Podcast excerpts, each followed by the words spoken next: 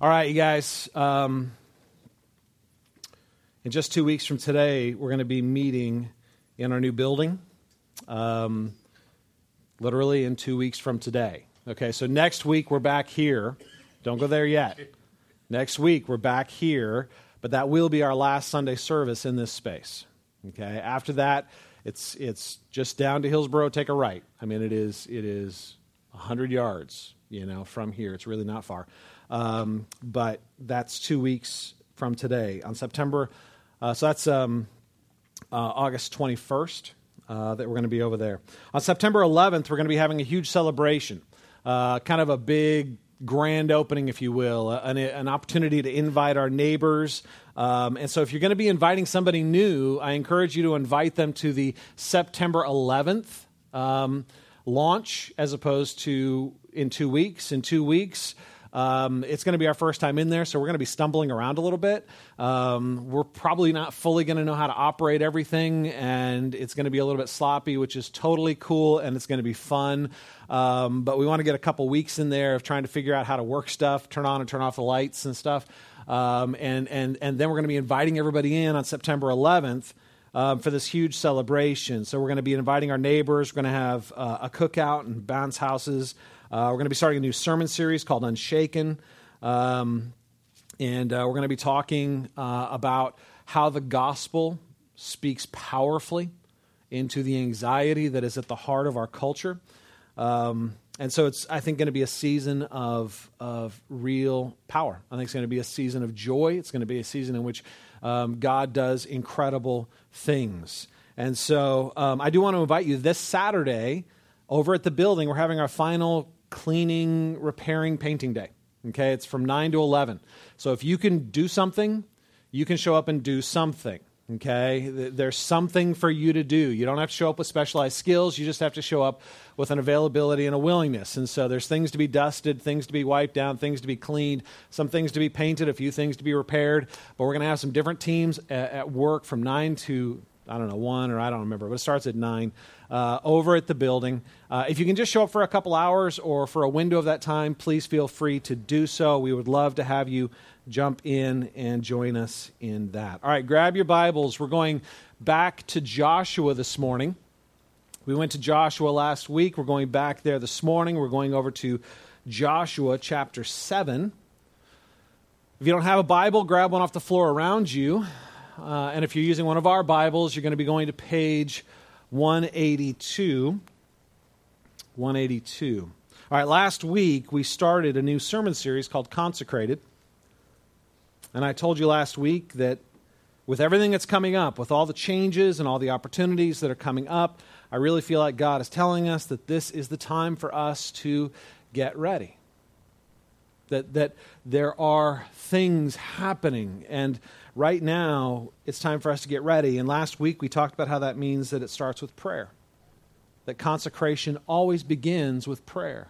And so we put out a call to prayer and to fasting. And um, last week we took a look at Israel standing on, on the banks of the Jordan River, getting ready to cross, cross over into the promised land. They were looking forward to getting in because it was a land flowing with milk and honey, which was a, a way of them saying that it was a, a land rich with life right? It was God's way of saying that, that this was the place where you experience life and its fullness, life the way it was designed to be, right? But it was also a land of giants. It wasn't just a land flowing with milk and honey. There were, there were huge challenges to be faced. There, were, there was real suffering to go through, right? And so Joshua said in Joshua 3 5, then Joshua said to the people, Consecrate yourselves, for tomorrow the Lord will do wonders among you. And I really feel like that's a prophetic call to us this morning. Consecrate yourselves, for tomorrow I will do wonders, or the Lord will do wonders among you. We know for, for Israel, they, they then walked across the Jordan River on dry ground, um, which really foreshadowed um, the much greater victory that we get to walk into the blessing of God through the death, burial, and resurrection of Jesus. Um, they defeated Jericho with their marching band, which was pretty awesome, right? They just march around the city playing the horns, and then everybody shouts and sings, and the walls fall down. Um, and, and, they were, at that moment, on the brink of, of real transition, right? God will do wonders among you. Now, this morning, we're going to be looking at a text that's challenging. We're going to be looking at a text where the Israelites really have their first significant, real stumble in the land. After they defeated Jericho um, by, with their marching band, um, they headed up to a little town called Ai. Ai was this little backwoods town that really it was of no significance compared to Jericho. Jericho was this walled city, this, this bastion of strength, and Ai was just this little town up on the hill. They, they, spent, they sent some, some spies up to take a look, and they were like, you know what, it's really not that significant. We don't need to send the entire nation up there. We'll just send 3,000 men. And so they sent 3,000 men up there, and they were soundly defeated. In fact, they had to turn around and run All of them. 36 men died. 36 of the, of the Israelite warriors died. And worse than the loss of the 36 men was, was how quickly this news would spread. Israel was this, this homeless, vulnerable, traveling group of people moving through a hostile land, surrounded by enemies who would have loved to have destroyed them.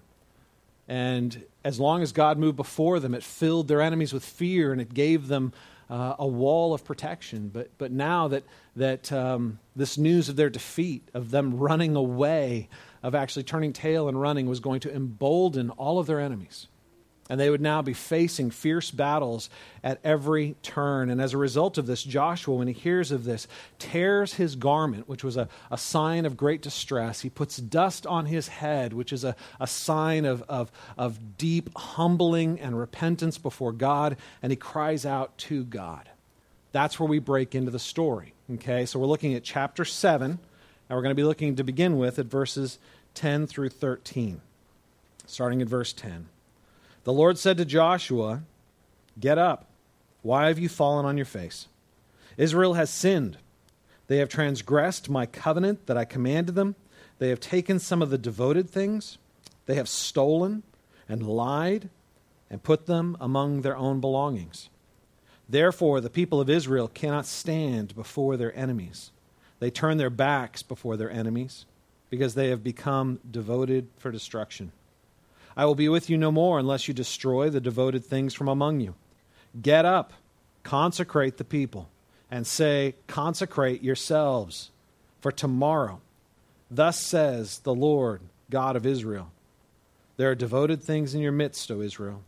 You cannot stand before your enemies until you take away the devoted things from among you. The word of the Lord. All right, this is an incredibly heavy passage. And as we're going to unpack it, you're going to see it's a very sad story. But I think it has some very valuable lessons for us. And today, where we're going with this is we're going to end up talking about repentance. And, and I'm not afraid to tell you, I'm a little stoked about it. Um, this has been, man, I can't, I, I told you I was excited about this consecrated series that God has just been, this is the message. I don't know why, but this is the one that has been gripping my heart. And so as I came to this week, it was both incredibly heavy and intimidating, and, and, and I'm just excited in some ways to see what God does with it. Um, we're going to be talking about repentance. And I know some of you hate it when pastors talk about the R word, right? Because a lot of pastors use it like a club, right? They, they pull out the big club of guilt and they just try to beat people into, into okay, so clean up your act.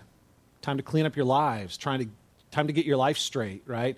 It's time to repent. And what they mean by that basically is, is turn away from your sin and turn to Christ. And they preach it in such a way that it puts this heavy, heavy burden on you.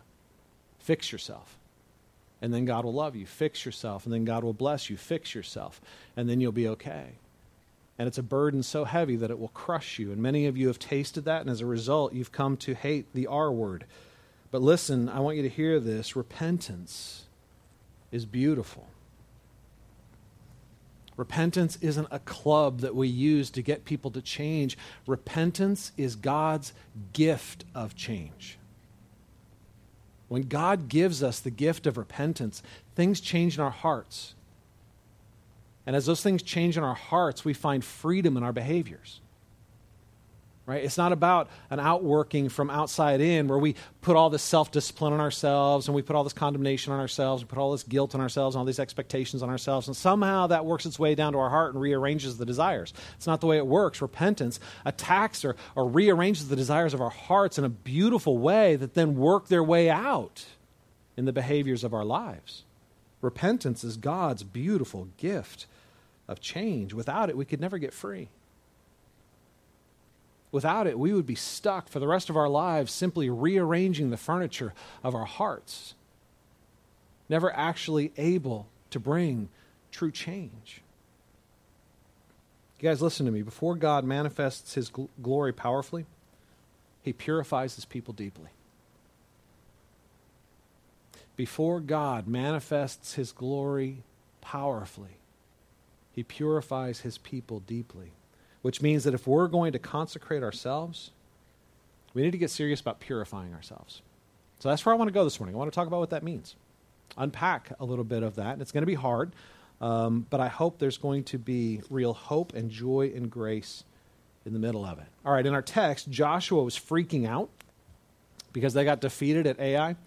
Um, and then when he went to God, God said, Well, that happened because someone hid devoted things uh, under their tent. Somebody hid devoted things in the nation. So that leads us to a question what in the world's a devoted thing? What's he talking about, right? Because he's like, hey, nation of Israel, there are devoted things among you, right? Well, what, is that, what does that mean? Well, when they defeated cities, when God said, Look, I'm going to take you into the land and your enemies are going to come against you, and I'm going to, I'm going to give you miraculous victory over them, God said, Leave it all behind.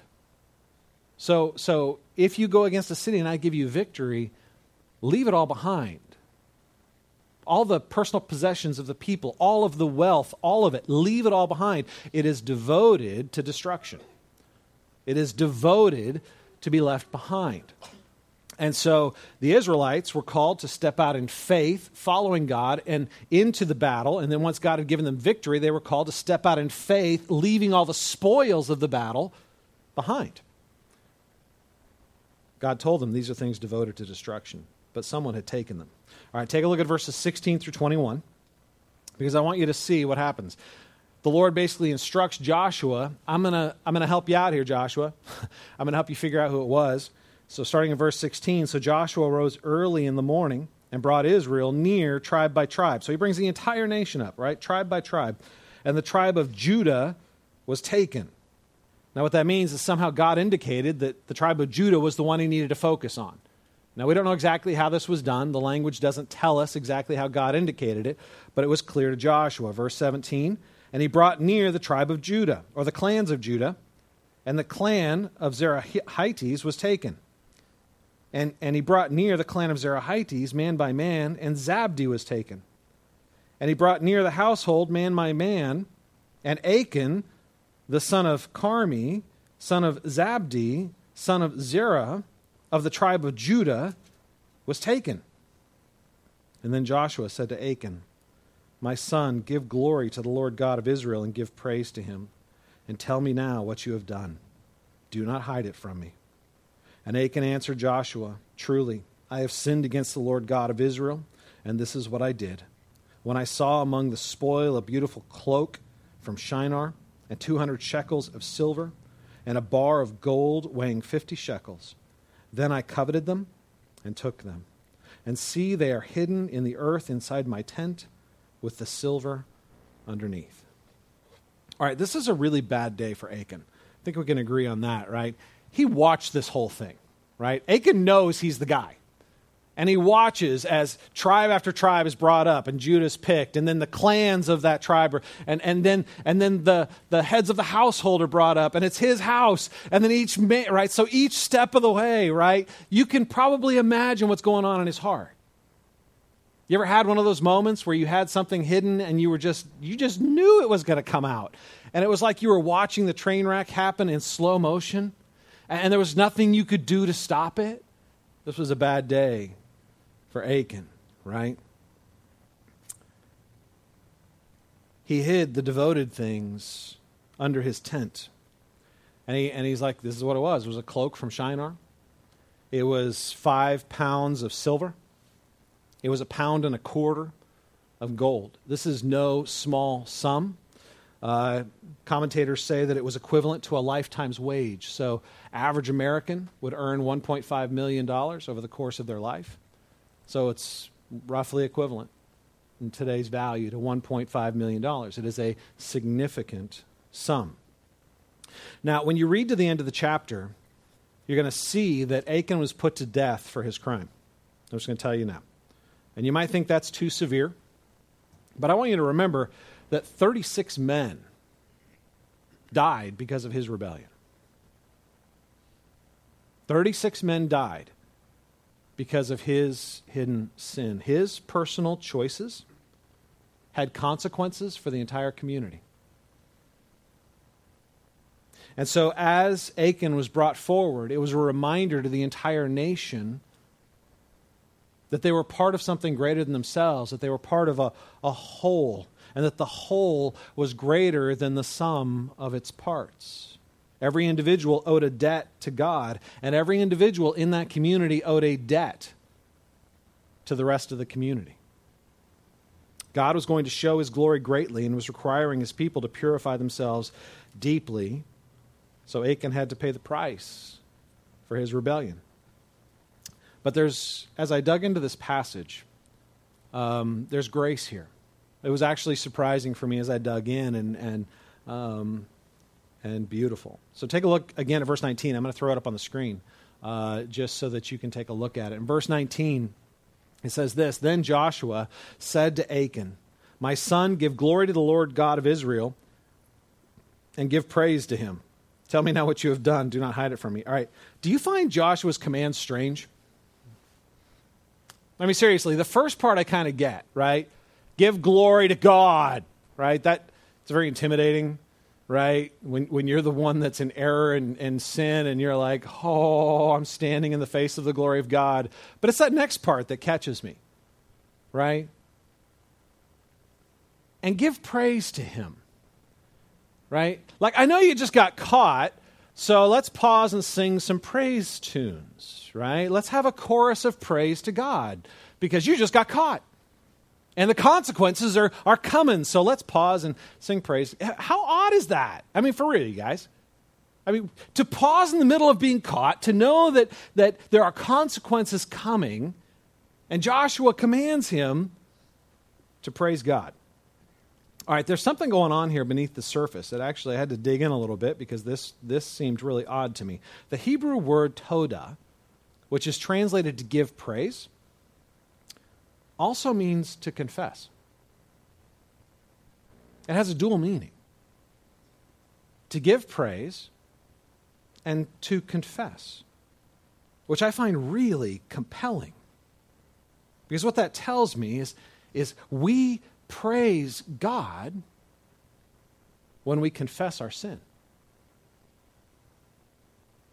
Confession is an act of praise.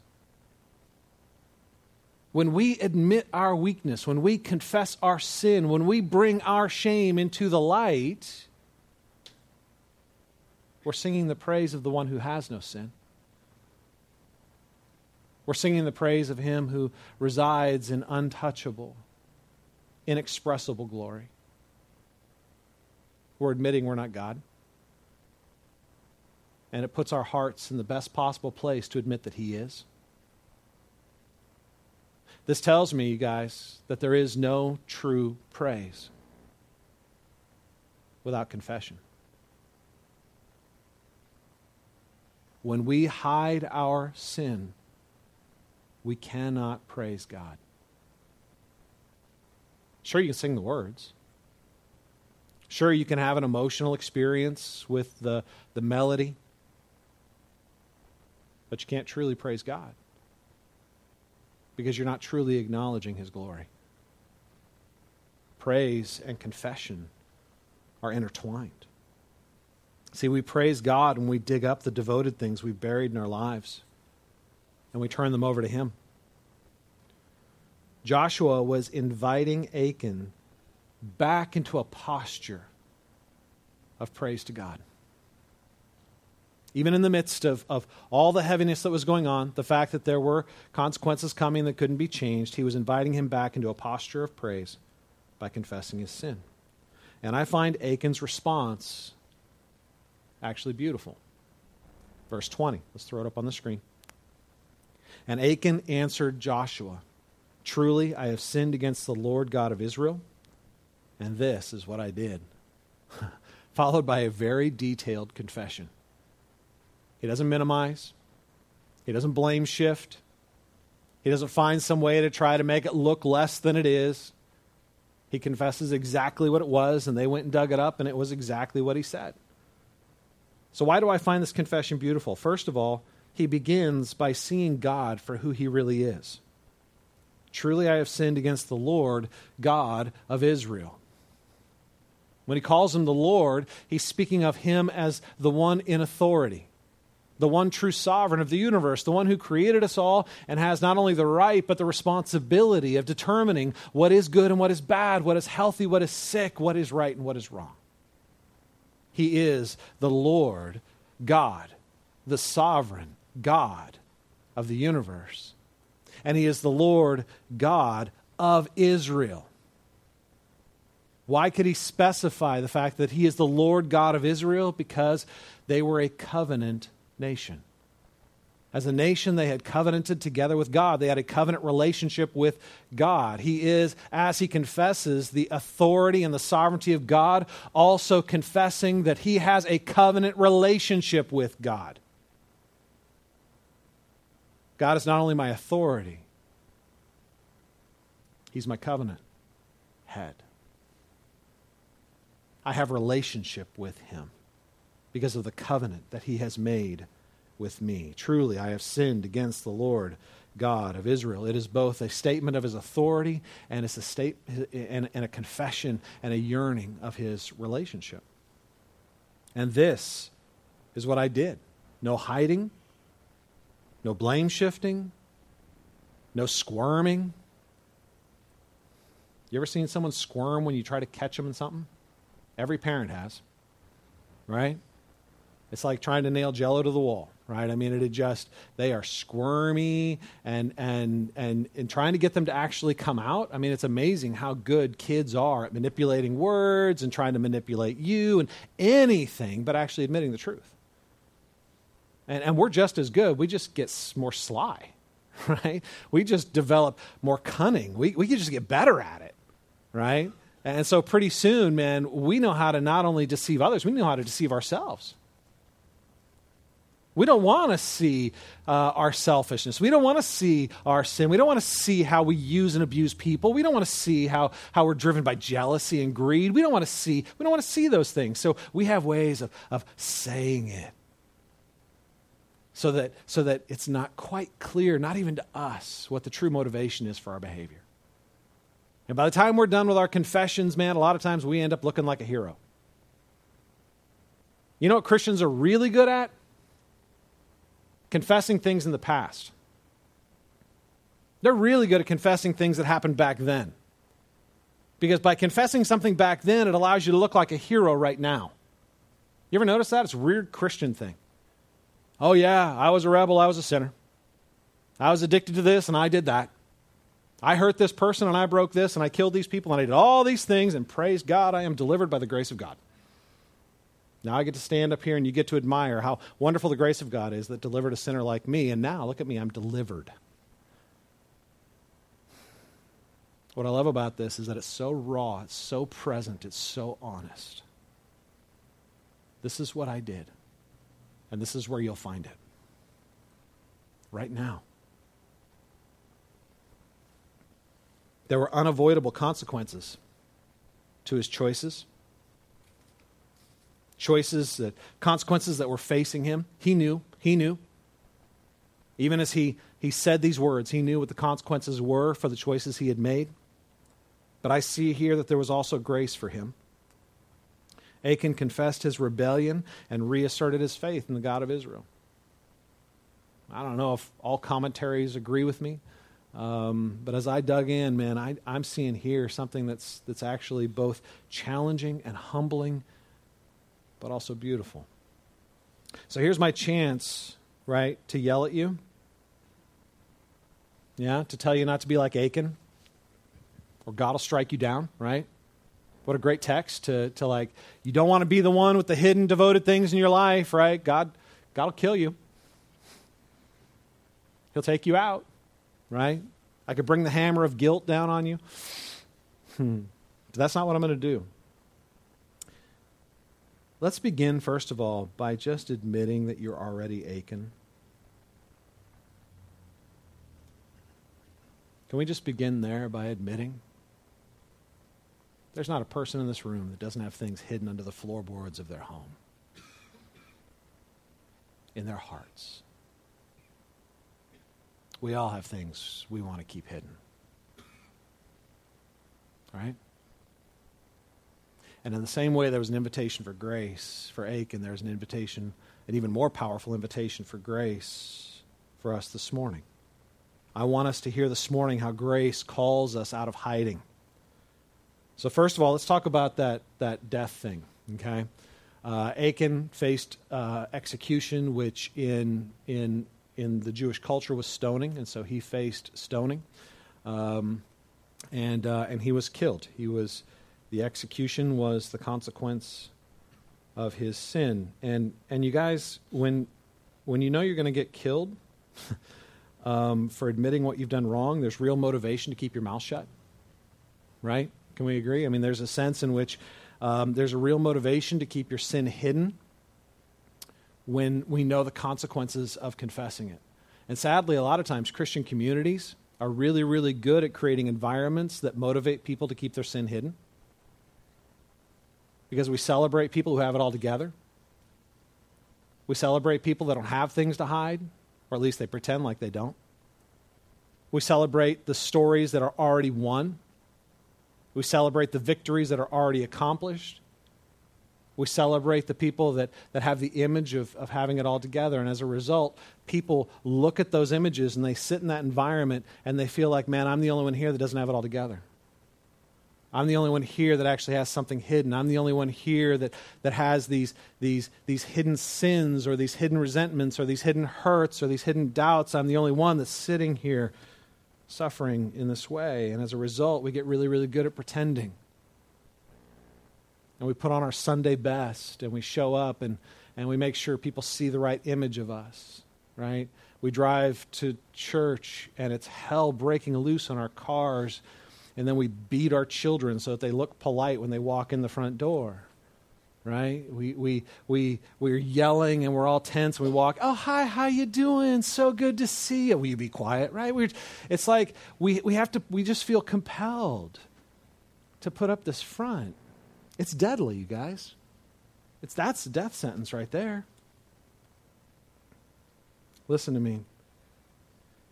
We need an environment in which we can bring the hidden things to light.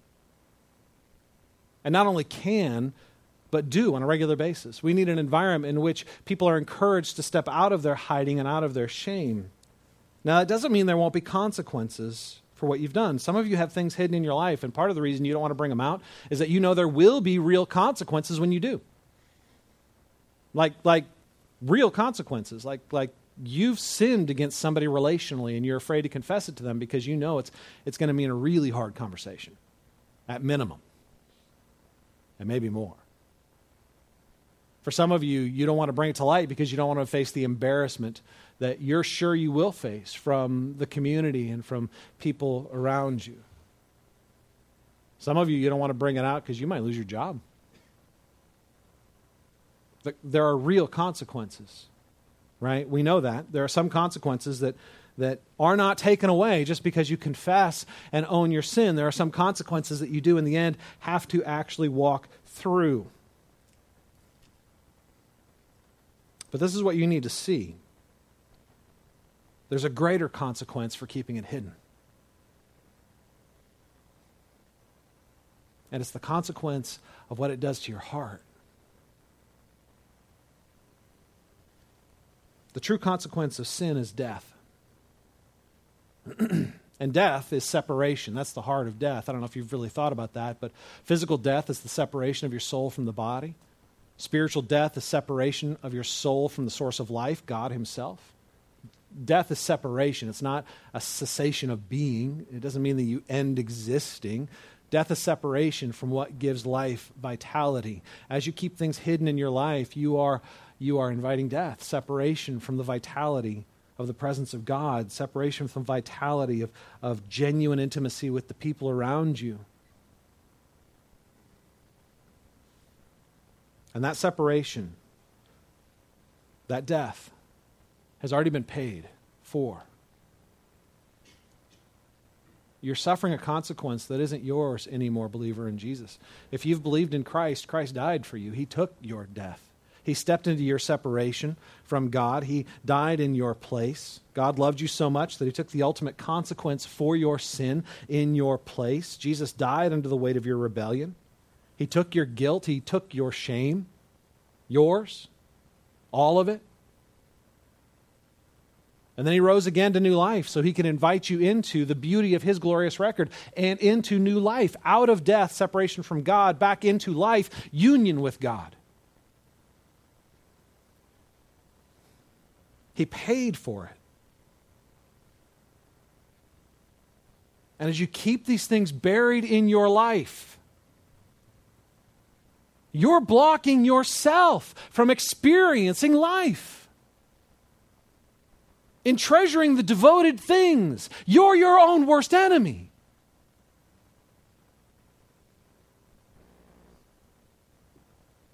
We're invited to experience the cleansing and the forgiveness that comes not from our work for God, but God's work for us in Christ.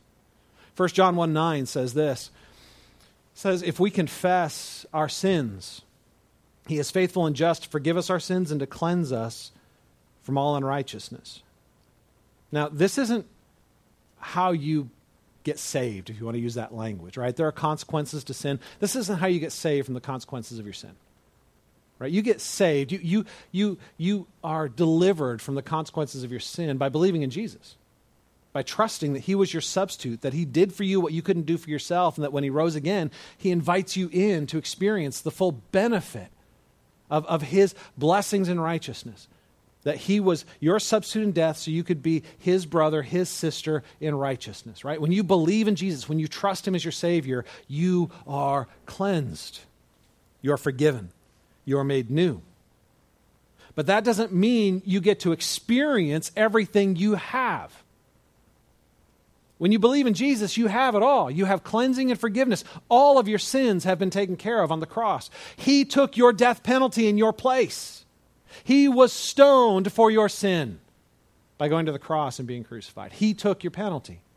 But just because you have all the blessings in Christ doesn't mean you're experiencing all the blessings you have in Christ. There's a lot more.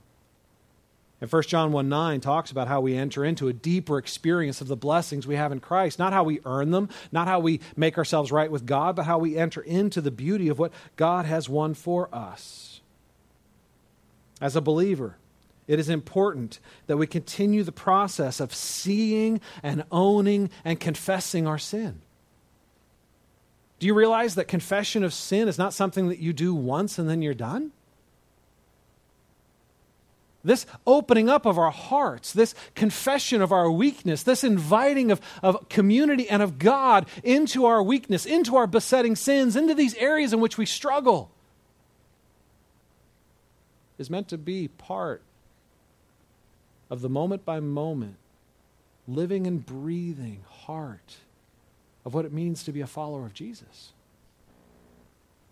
Look at what this verse says. If we confess our sins, present tense, ongoing, if we are in the state of confessing our sins, He is faithful and just to forgive us our sins.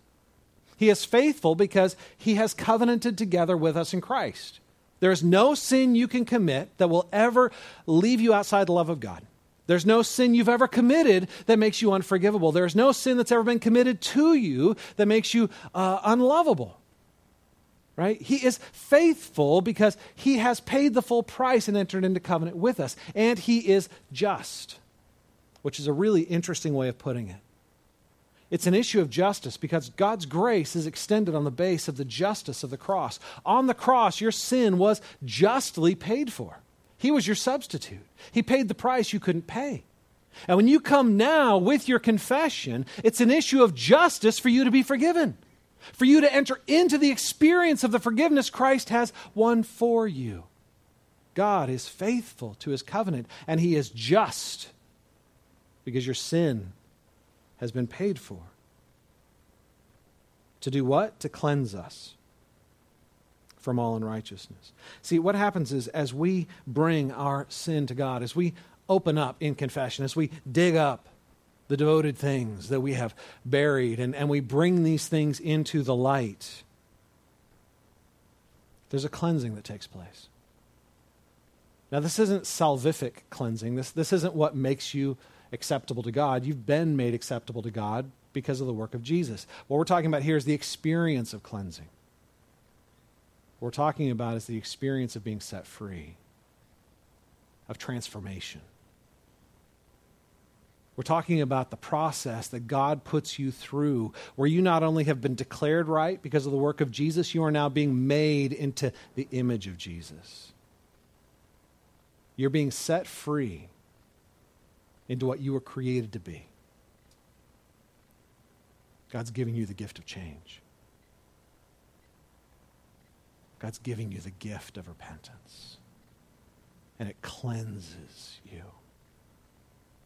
It cleanses you from the guilt and the shame that you experience because you're, you're trapped in your sin. It cleanses you from the power of those habitual behaviors and attitudes and resentments in your heart. It cleanses you and it frees you into life as it was designed to be. The life flowing with milk and honey, the life that, that is rich in meaning and purpose and joy. It cleanses you from all unrighteousness. All right, confession's not an easy thing to do or to learn to do. I learned to confess early in my Christian life because I'm a big sinner and I kind of had to. And so I became a believer at 17. I was at a Bible college of all things. I went to the Bible college as an unbeliever. Long story, um, became a believer there. Jesus wrecked my heart grace flooded in, I experienced the love of God and hope for my future in ways I never had before. But that didn't mean my behavioral patterns had changed. I had cheated my all the way through high school.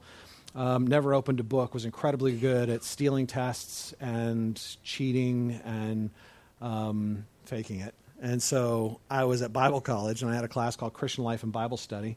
We called it Christian Life and BS for short because it was not exactly the best class. It just felt like fluff and a waste of time. I mean, I was I was studying Greek. I was I was studying books like Romans and and, and eschatology and deep theology. And here's this class on how to I don't know be a nice person. At least that's how it was perceived. So he had this reading list, and I hated the reading list, and I wouldn't read it. And he would send this honor statement around saying that you had actually read the book. I always intended to read the book, but I just had, I was taking 21 credit hours, and I was overwhelmed, and this was on the bottom of my list, and that stupid reading statement would come around and be like, nah, this is so stupid. So I just signed my name to it and sent it on. That class was right before lunch, and I remember the first time I did that, I was standing in line to go to lunch, and I had this incredible weight on me.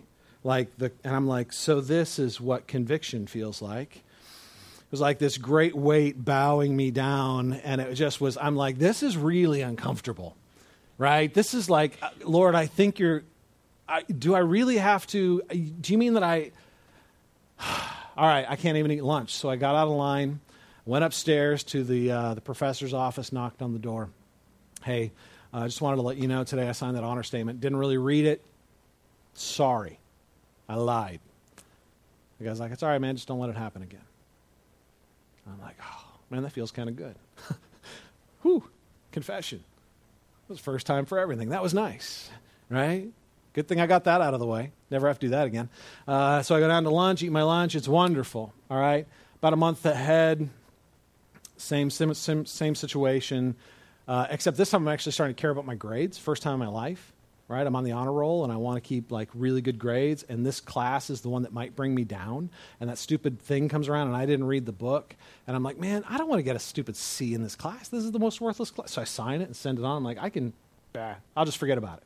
Okay, I don't even get to the lunch line before I'm feeling the crushing weight of condemnation and not condemnation, conviction, right? The Lord just poking me.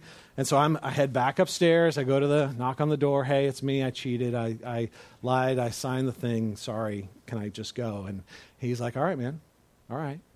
Just don't let it happen again. I'm like, Thanks. I leave. All right. Flash forward. Finals. Um, end of the semester.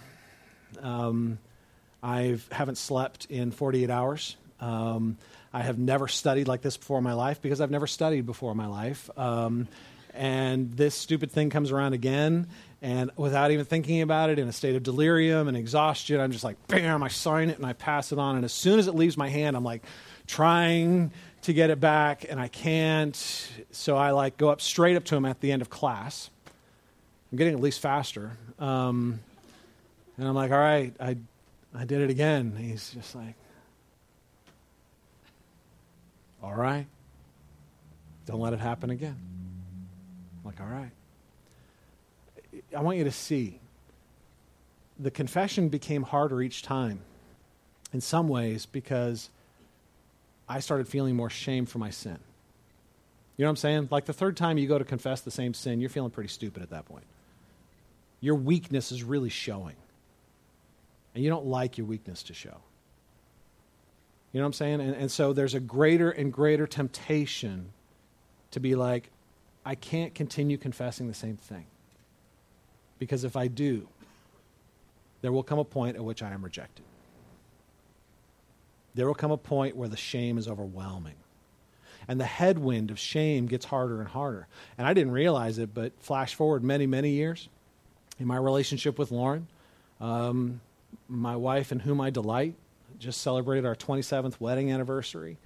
Um, there have been seasons in which um, we've had difficulties in our relationship. There have been seasons where, where I've, I have guarded and protected hidden sin. And I've had to confess it to her. And those have been some of the hardest confessions I have ever made in my life.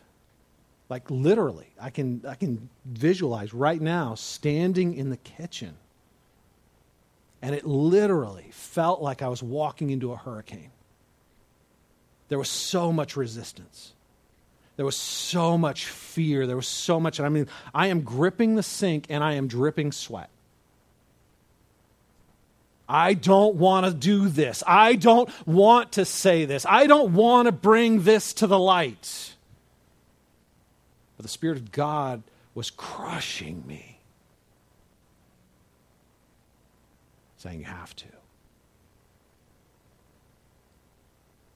At every single time, I have listened to the Spirit. Every single time I resisted Him, I have felt a grieving in my heart because I knew I grieved the Spirit. I have felt a heaviness and a, and a weight. I have felt a loss of energy and of joy in my life. I have felt the life of my heart just being sapped. And every time that I've responded in obedience and actually moved through the process of confession and repentance, as humbling and as brutal as it could be, as, as absolutely humiliating as it felt, it unleashed new seasons of fruitfulness and joy and vitality in my life. Confession is absolutely, confession and repentance is absolutely essential for the progress of the Christian life. Shame pushes us into hiding, and shame is rooted in pride and fear. The gospel invites us to humility and joy and renewed relationship. So Achan waited until he was caught to confess. We're invited, in a sense, to catch ourselves, to dig up the devoted things, to bring them to light, and to be freed through confession and repentance. All right few points I want to hit quickly here in the end. What are the devoted things we should be looking for? Well, let me ask you a different question. Why did Achan hide the money? Why did Achan hide the money? You're like, well, duh, Steve. Because it was money. right? It's $1.5 million just laying there in front of him. Right? He was tempted by the money. Yeah, but why did he want the money? Why did he want the money? He was an Israelite. He was a, a child of the covenant. God had promised to provide for him. God had rained bread down from heaven called manna. He gave him bread to eat every single day. God went ahead of him and defeated his enemies. God went ahead of him and promised him a land flowing with milk and honey. He was a covenant child of God, and God had promised to provide for him. Why did he take the money? Because it was his way of hedging his bets. It allowed him to say, I trust God, when in reality, he was acting in self protection. It allowed him to say he trusts God while he didn't really trust God. See, we all do this. We all have devoted things buried in our lives, devoted things, things that, that are temporary, right? Maybe good things, but, but, but temporary things. And we look to these things to meet God needs in our lives. We're taking good things and making them into ultimate things so, so that we don't have to fully depend on God. It's a way to hedge your bet with God because you don't really believe He's going to be there for you. You don't really believe He's going to protect you. You don't really believe He's going to secure you. You don't really believe He's going to meet the deep needs of your heart. You don't, you don't really believe it. So let's admit it. Now, some of you have hidden things in your life, man. You hate this message because you got hidden sins in your life and you know it. You're feeling the heat. Why do you have hidden sins in your life? Well, because I'm a loser. No, that's condemnation. That's not from God. You know why you have hidden sins in your life? It's because you're having a hard time trusting God. It's because you have deep wounds that you haven't allowed grace to comfort. You have deep fears that you haven't given over to God.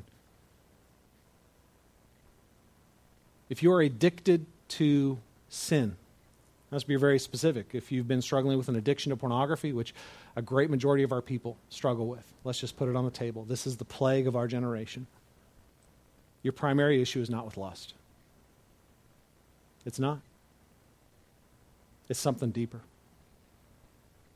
you turn to it not from lust. Lust becomes the covering for something deeper. It's a deeper insecurity where you feel like you're not loved, and so you turn to pornography because it gives you a feeling of being loved. You feel like life is absolutely out of control, and so you turn to an environment where you have control.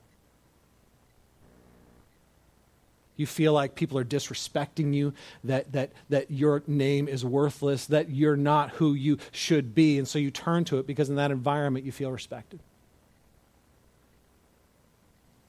There are deeper things that God wants to comfort and meet you in. But as long as you keep the devoted things, you never turn those appetites to their proper place. Some of you are hiding resentments and self pity because you've been wronged, ignored, or slighted. So you bury that resentment. Some of you are, are, have hidden self righteousness and unforgiveness because you've been hurt by someone. Someone has taken from you that they should not have taken, they didn't have a right to take. And so you've set up a shrine in your heart where you can sit in judgment over them and you can nurse your wound and your pain. And you can, in your imagination, sit above them and judge them and condemn them and hate them in all your self righteousness.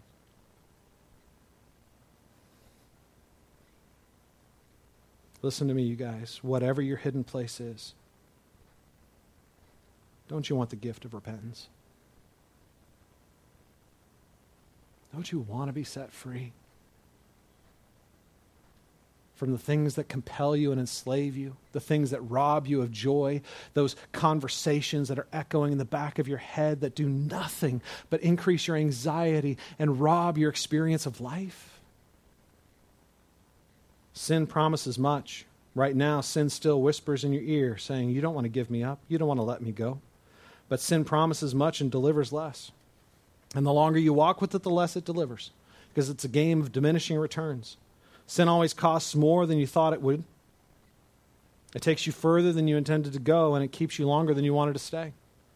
You guys, grace frees you from your hidden sin because God's love will meet you more deeply than your pleasure. Grace will free you from your hidden hurts because God's love will meet you more deeply and more powerfully with its cleansing freedom. Your hidden devoted things are robbing you of vitality and dignity and courage, and they rob our community of spiritual strength. Your hidden devoted things affect not just you, but all of us. It's not a popular message in America today because we're rugged individualists. But this is not just an individual issue. Your personal choices have consequences for the whole community. It's hard for us to see because Americans, we have been trained to see the world from a highly individualistic way of perspective. It is, is you can rank cultures on collectivism versus individualism. America is always at the top of a list of individualism. We, we really just see the responsibility of the individual, the choices of the individual, and, and that has empowered great productivity. If it's going to be, it's up to me. That kind of that sense of, of I have to make my own way. I have to build my own kingdom. I have to pull myself up by my own bootstraps. And, and economically, that can have tremendously positive values. There are strengths, but the downside is that we can become blind to the ways that our individual behavior has social and communal, communal impact. When Achan sinned, he endangered the entire community. 36 men died at Ai because God wasn't going before them because of his individual behavior and choice. Individual behavior has consequences that impact an entire community. One of the primary metaphors used in Scripture for the church is the body of Christ. What's a body? It is a single unit made up of many members. If my hand steals, my butt's going to jail. If my tongue insults somebody, my eye's going to get punched. Right? Individual members with consequences for the collective whole. There's a sense in which your purity is between you and God, but there's another very real sense in which we all have a stake in your well being. We can go one of three ways with this. First, we can embrace individuality and just ignore this whole thing and just say, well, your relationship between you and God. I'm not going to mess with it. You don't mess with me. In which case, I think we're really going to miss out on a lot of the blessing of God. The second is we become sin police, where we're just like hounding each other. getting paranoid, trying to find sin in each other's lives, creating a very harsh, self righteous environment that produces a lot of fake people. The third is that we become a vibrant community of grace, where people are drinking deeply of grace and they're inviting others to the well. Where we care if somebody else is in sin. Not because we want to condemn them or judge them or call them out, but because we love them. We want to walk with them. We want to see them delivered into the best. Where God glo- shows his glory greatly, he purifies people deeply. I want to put the verse back up, Joshua 3 5, in closing. Consecrate yourselves, for tomorrow the Lord will do wonders among you. You guys, God is calling us to dig up the devoted things, confess our sins, and seek repentance. All right, in closing, there's a three by five card in your bulletin.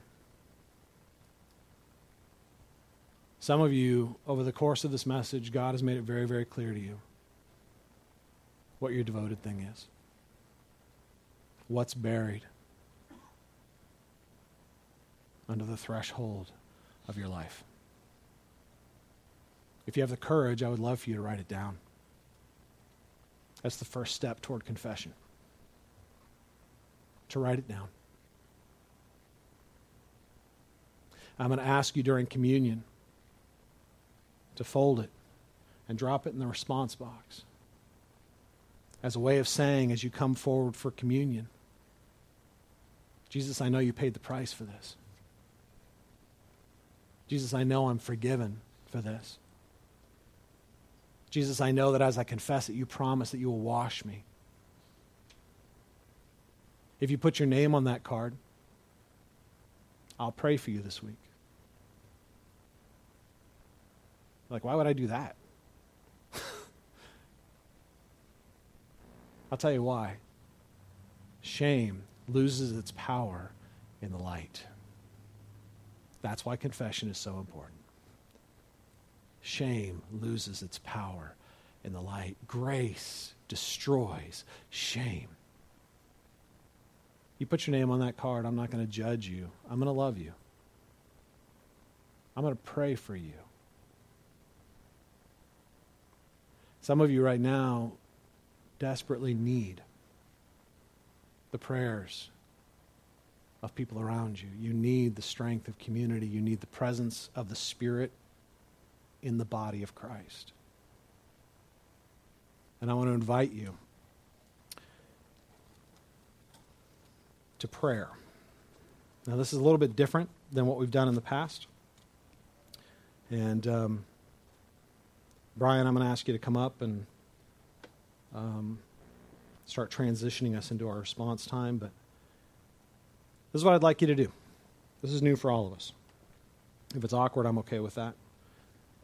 I mean, I've just been praying, man, Spirit, how can we, how can we really enter into this? It is not enough to just talk about it. It is not enough to just explore it, man. We need to move into it. And so, what I'm going to ask everyone to do, and this is kind of weird, I get it, but bow your heads. For a moment, just stop looking around. If you know, and this isn't a confession of, of anything specific, but man, you just know you need prayer right now. You know that this devoted thing, whatever it is, you need help getting it out. Whether it's a sin or a resentment or a hurt or a deep experience of shame that you have desperately wanted to be cleansed from. Will you stand? Just stand where you are. This isn't a, something that we do because we're weak. This is something that we do because we are growing strong in faith. This is something we do because we know we need grace. And we know that grace comes to the brokenhearted. Grace comes to the one who has need. God gives grace to the humble, but he resists the proud. If the Spirit is prompting you, will you stand? In the presence of God's people and in the presence of the movement of the Spirit of God. Because I want to pray for you. Everyone else, just lift your hand and pray with me. And if you didn't have the courage to stand, man, don't be feeling self condemned. Don't feel the weight of that. Just hear the invitation to love, hear the invitation to grace. Father God, may we be a people who drink deeply of your grace.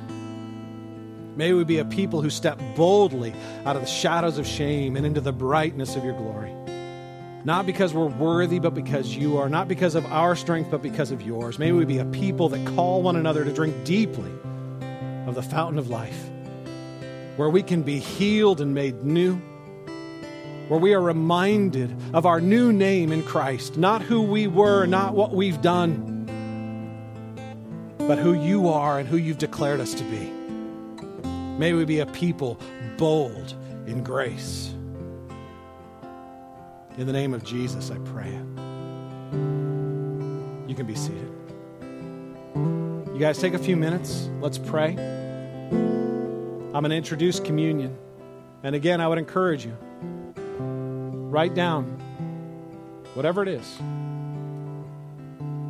and drop it in the box when you come up for communion. Just take a few minutes and pray. We'll share communion in a moment.